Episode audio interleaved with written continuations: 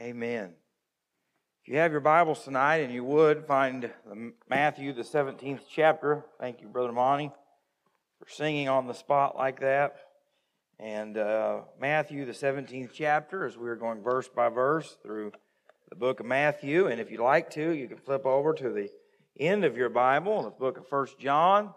I'd like to read two verses from there tonight to kind of get us started. Uh, we have been on a series talking about keeping the main things the main things. And Satan likes to distract us, usually not by uh, a giant mess, but usually by little things at a time. It's kind of like when you're driving. You know, uh, if you see flashing lights ahead of you, uh, you are supposed to slow down, pull over, go around, do not drive right next to a law enforcement officer. There's a reason that on the side of a school bus, when they stop, they put a sign that comes out and it lights up and it flashes and it, it gets your attention. But if you're like me, sometimes when you're driving, you'll begin to just look over and be like, oh, so and so's building a new house. Oh, so and so's got a new truck. Look at them crops. I can't believe they've already combined that. Looks like a whole new crop's growing up. Ain't that amazing? It just and next thing you know, you're just kind of, whoa, pulling it back on the road. That's how Satan works in our life. Most of the time, when Satan works and moves in people's lives, he doesn't do it with a hello, I'm Satan sign. Uh, it's just not the way it works. He begins to gently lead us astray, gently begins to bring into things into our lives that cause us to wander. And so, as we're doing this series, Keeping the Main Things the Main Things, tonight we come to a, a very interesting passage of Scripture. Because if you remember, the last time we were together, we were looking at how Jesus had just told the disciples, Hey, I'm going to Jerusalem and I'm going to die. Peter says, No, no, you're not. I, that's not going to happen. And Jesus says, Get thee behind me, Satan. Well, then we know that Jesus takes three of the disciples up onto the mountaintop and they experience the transfiguration. Took Peter and James and John. And so we see here the disciples are on a roller coaster, right? They're at an extreme low, they're at an extreme high. And we know that in life. No one is not no one is always on the mountaintop. It feels like sometimes though we're always in the valley. But you do know that making decisions on the mountaintop and in the valley should never happen.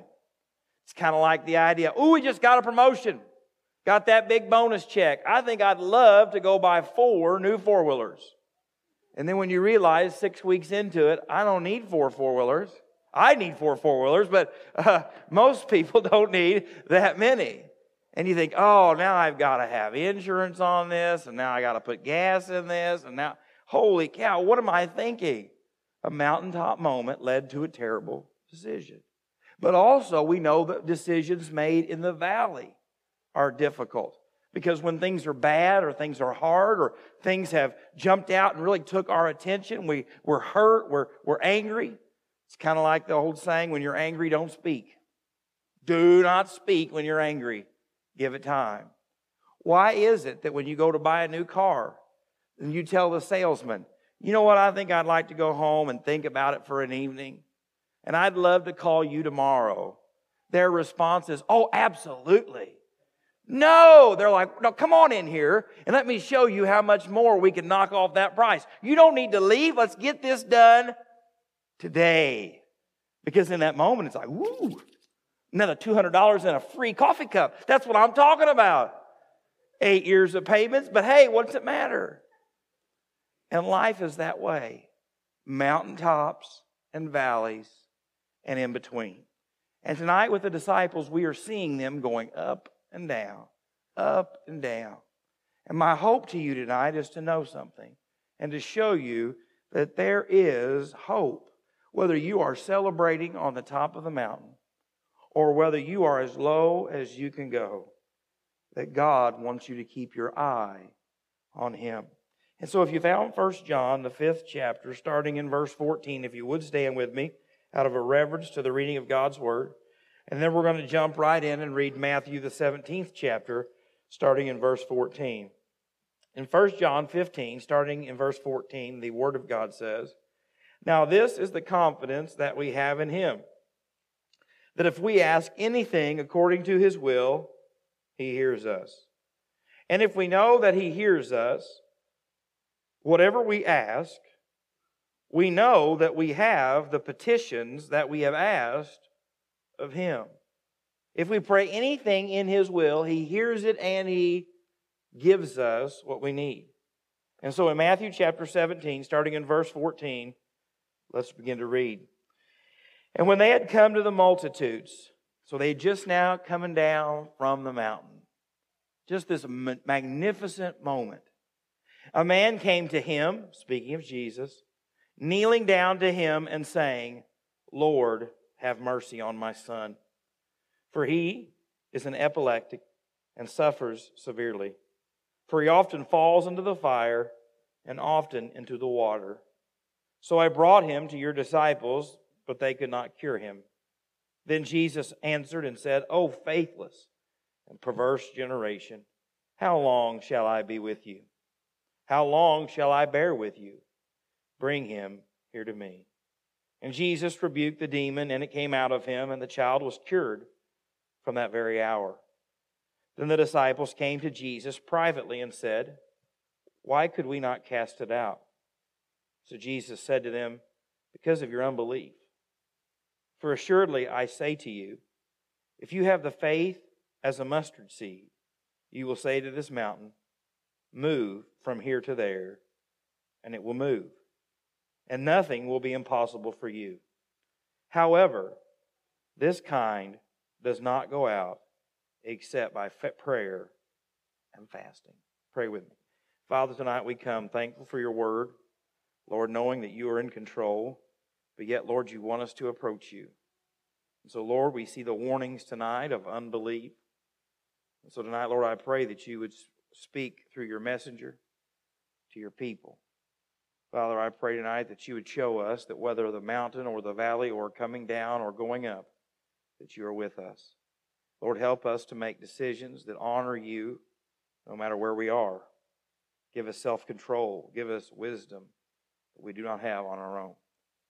So, Father, tonight I thank you for the privilege to preach. I ask that you'd forgive me, Lord, as I begin to unfold these words tonight, if there's anything in my heart or life that would hinder what you're trying to do in this place.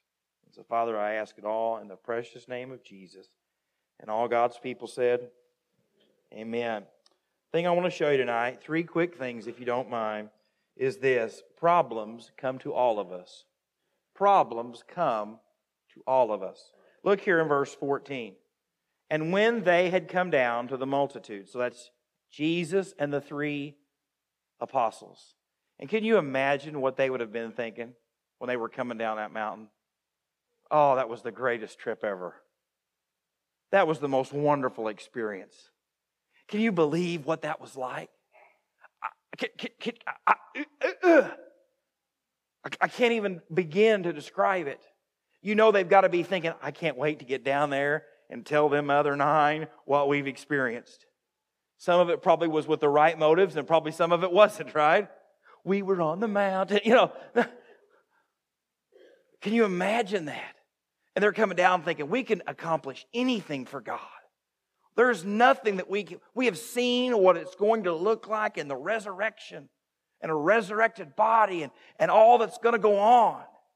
and they get to the bottom of the mountain, and here's a father. Now, I'm sure this father didn't just sit there and say, Hello, Lord. Just imagine what has happened.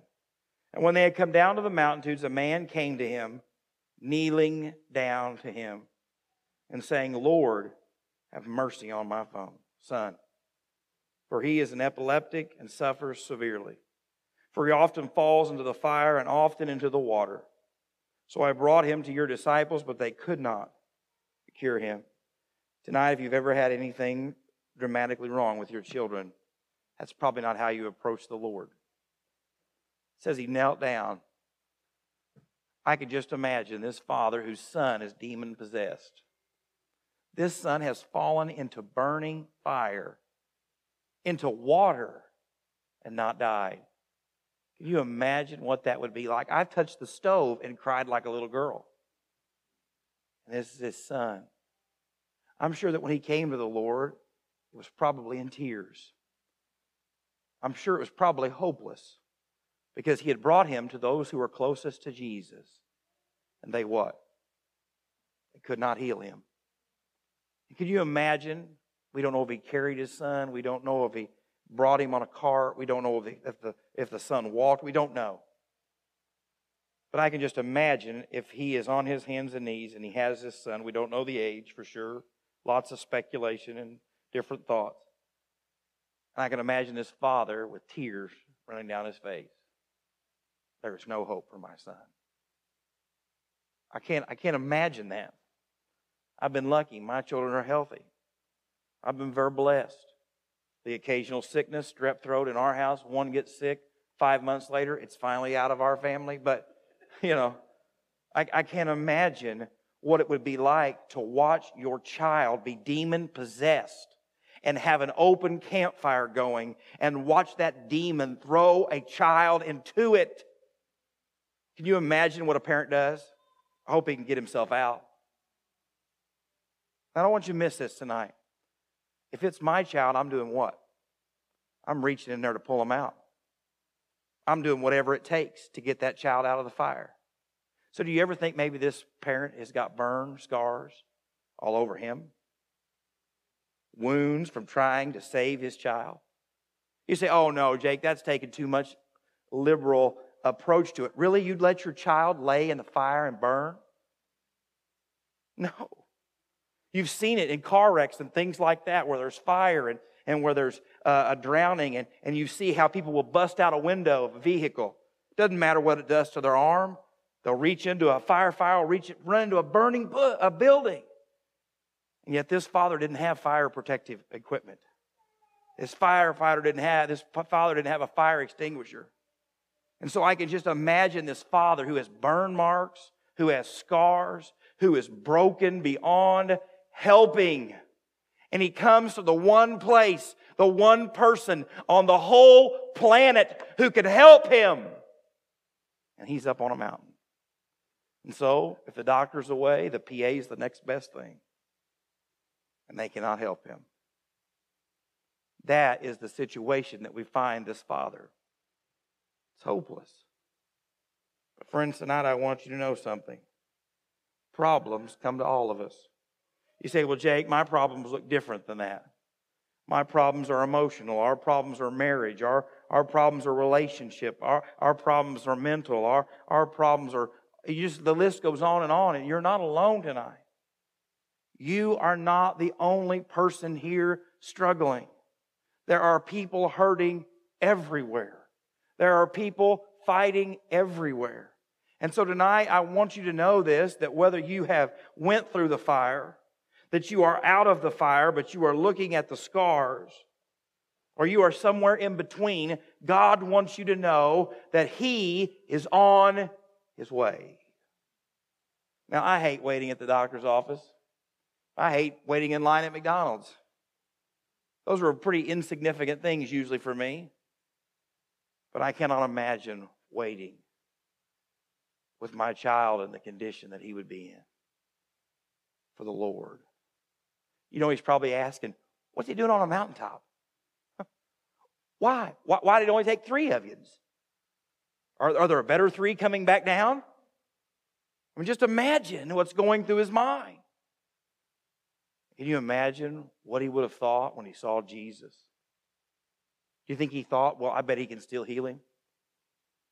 Do you think he said, well, if they couldn't, he can't? Because the second thing I want to show you tonight is not only do problems come to all of us, there are always many different people involved. And I want to show you the different people that are involved in this story. Because tonight, you might not be the one thrown into the fire, but you might be the one trying to rescue your children from drug addictions. You might be trying to help your son and daughter in law save their marriage. You might be the person at work that's watching someone self destruct and know there's nothing you can do about it. We don't know. But let's see here in verses 14 through verse 19.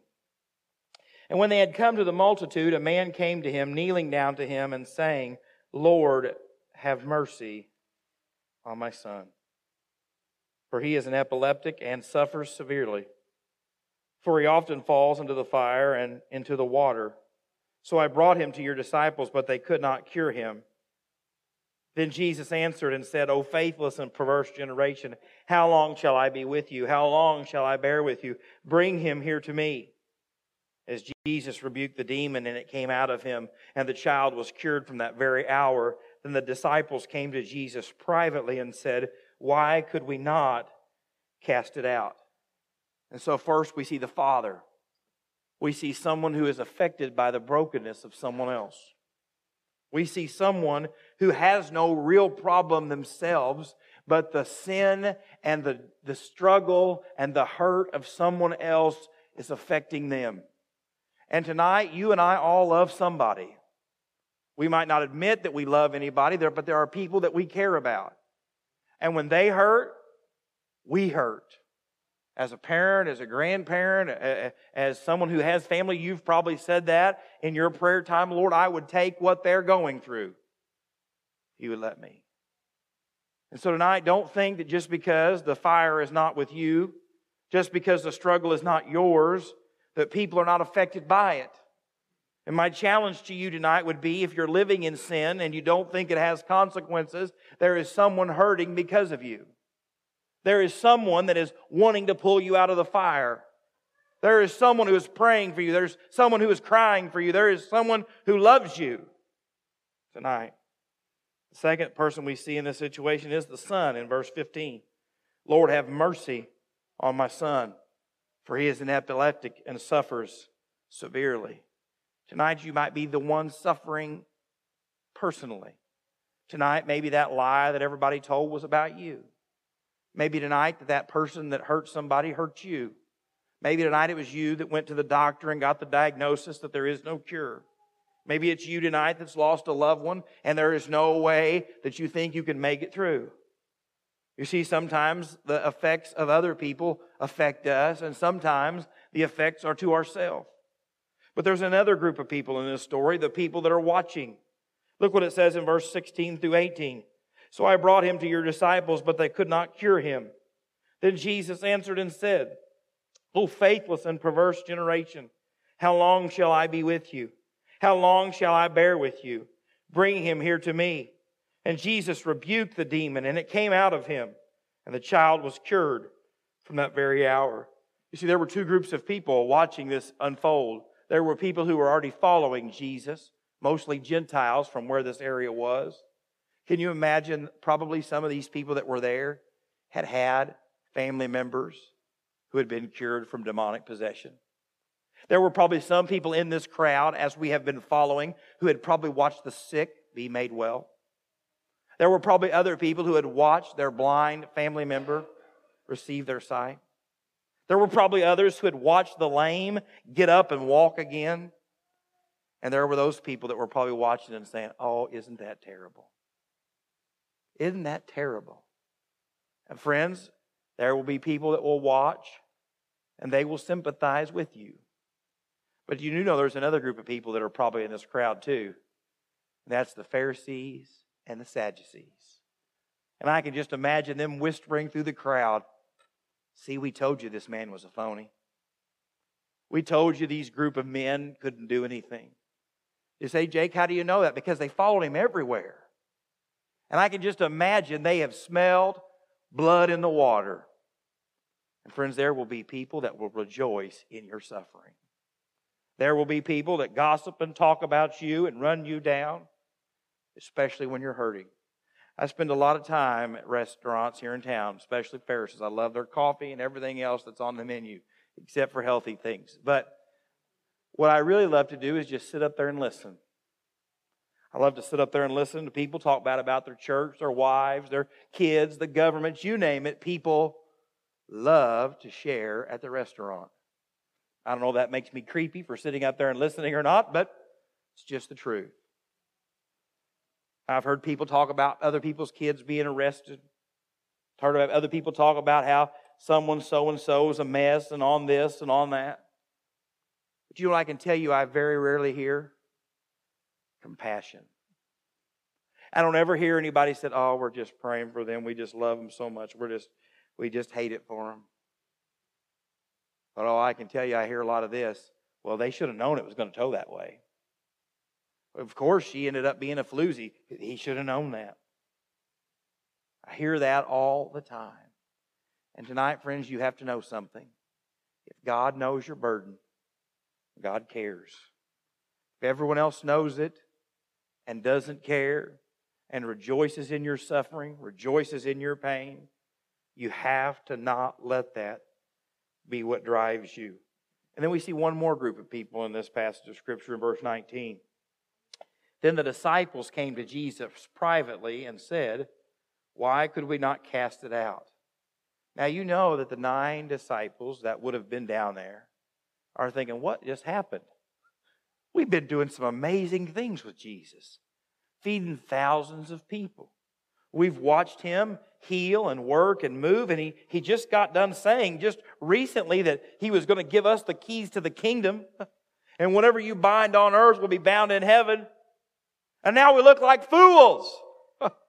Everybody's talking about us. The, the Pharisees are after us. Why didn't we get to go on the mountain? Friends, that's how it goes sometimes. All of us stumble, all of us fail. I wish I could say that every person I prayed for to get healed and wanted them to get healed on this side of glory have not gotten healed the way I wanted them to.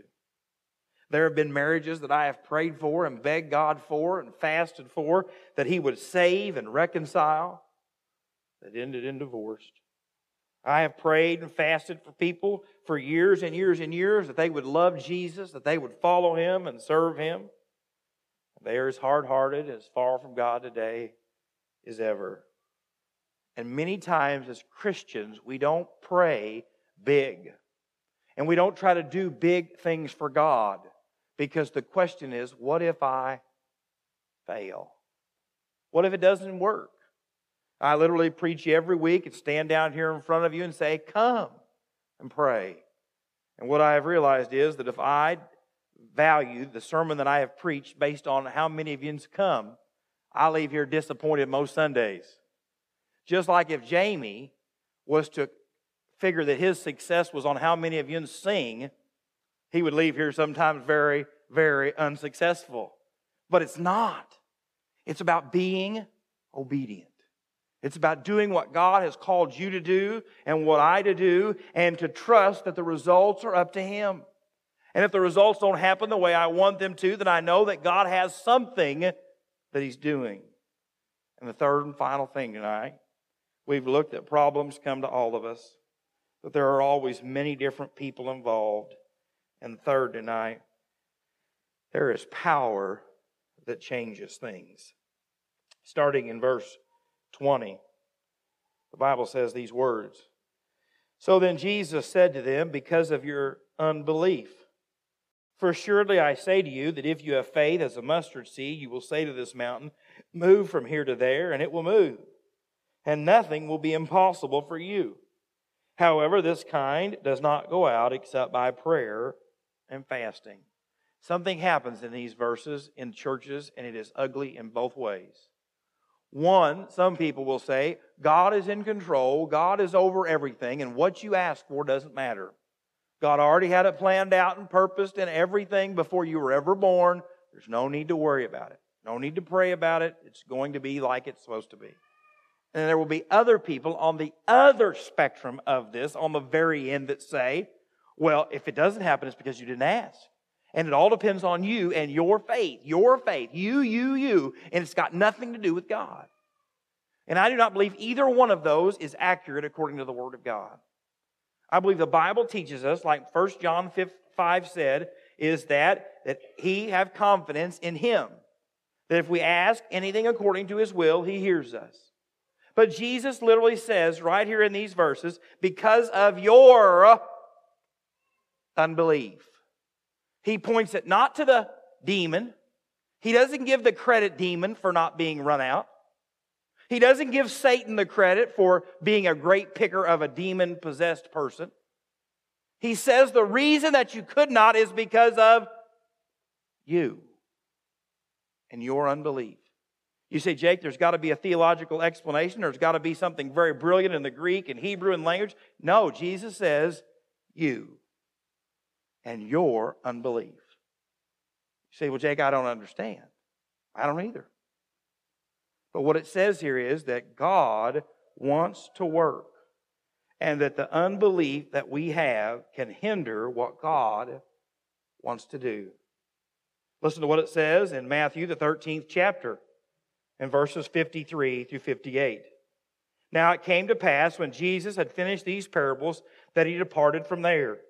And when he had come to his own country, he taught them in their synagogues. So they were astonished and said, Where did this man get his wisdom and these mighty works?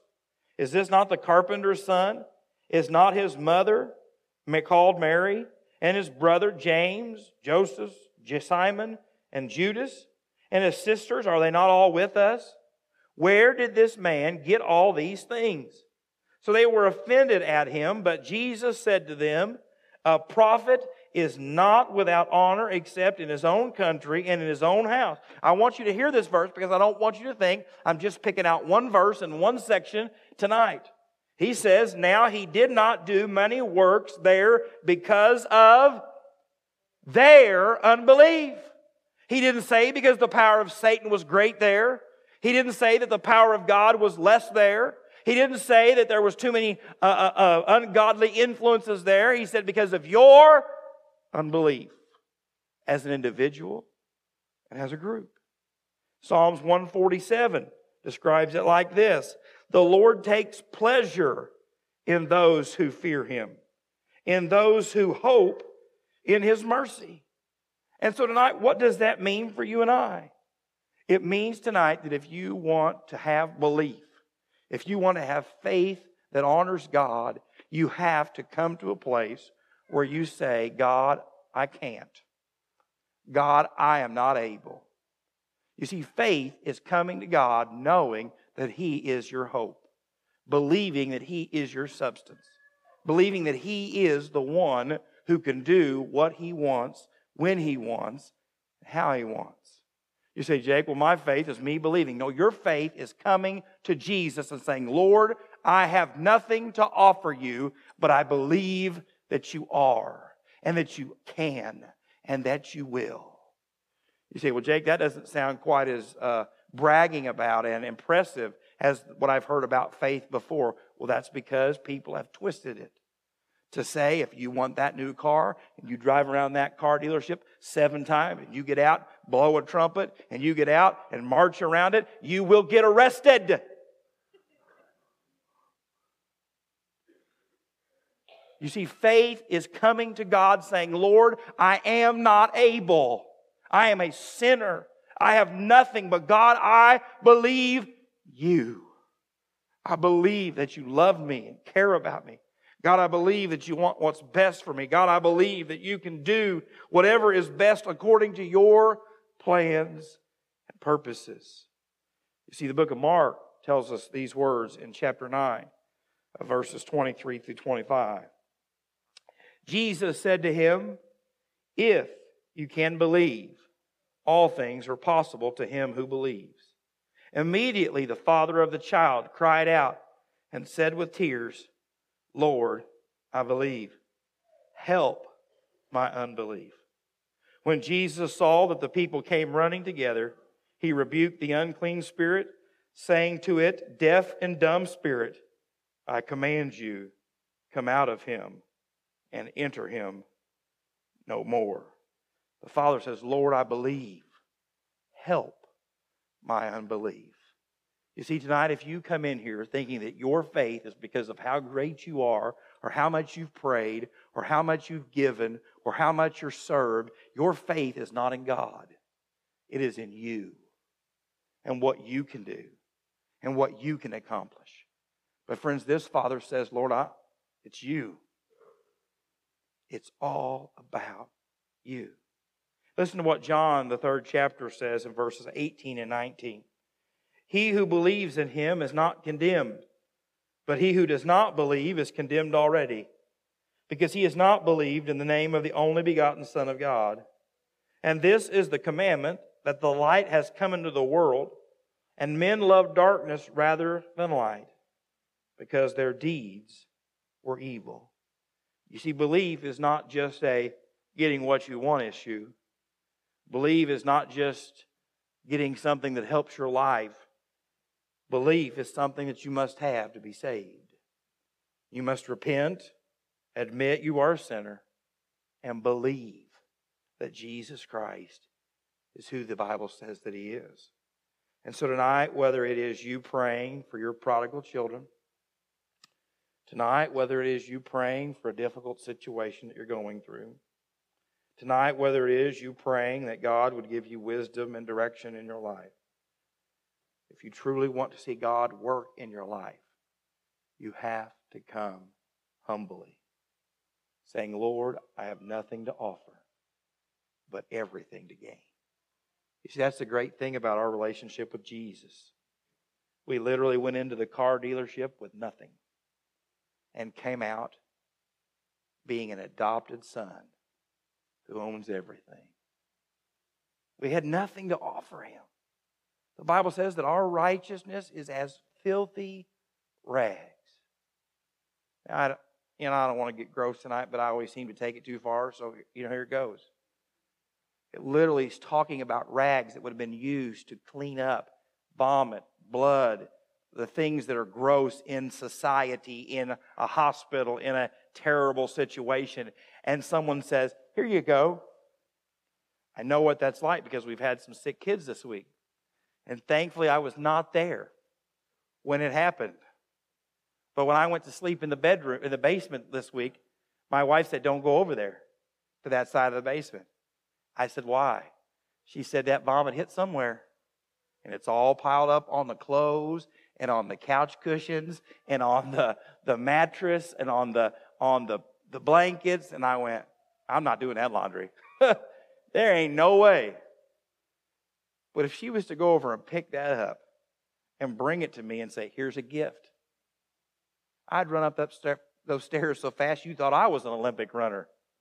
Because that's like, oh! But yet, that's the picture we get from us offering our righteousness to Jesus. There's nothing we can give him. But yet, we should not forget that even in our desperation, even in our hopelessness, even in situations that seem to have no answer. He is able. And so tonight, whether it's your need for salvation, whether it's your need for deliverance, whether it's your need for forgiveness, healing, whatever it is, tonight, all you can do is come to Jesus and ask for mercy. And the great thing about the Lord is this He takes pleasure in those who fear Him and those who hope in His mercy if you will fall at the feet of Jesus and ask for mercy, what he says here is God loves to give mercy. I don't know why God loves to give mercy. I don't understand it. I don't want to give mercy usually. But I'm thankful that God is merciful to us. And so tonight, if you would pray with me as Jamie begins to come, and if you would stand. Father, tonight I come thanking you for who you are. Lord, knowing that I have not done your word justice, Father, I pray that if I have misspoke or, or stumbled or stuttered in any way, Lord, that you'd forgive me. But God, I do believe this evening that your word is powerful. I believe that your spirit is active and working in the hearts of your people and those that don't know you yet. So, Father, I just pray that whatever the need is, whatever the situation is, Lord, whatever the hurt is, that tonight would be a night where we could come and just say, Lord, here we are. Nothing to offer, nothing to give, just asking for mercy. And Father, I pray that you'd pour out your mercy on marriages, on children, on relationships, Lord, on this church, Lord, everything that is needed. Lord, help us to not make decisions on the mountain or on the valley, but according to your word and the leadership of your spirit. So, Father, I'm going to ask it all in Jesus' name and give you all the credit and praise. Amen. Today, as you have been listening to this sermon, Maybe you have been thinking the Holy Spirit's been working, that I'd like to know more about Jesus. I'm not sure if I've ever been saved. Please reach out and contact us. We would love to share the gospel with you, pray with you with whatever's going on in your life. Or maybe you are a believer, but yet you've got some spiritual battles that you've just not been able to conquer. We'd love to join you in that battle. So please reach out to us. We would love and are waiting to hear from you. May God richly bless you in Jesus' name.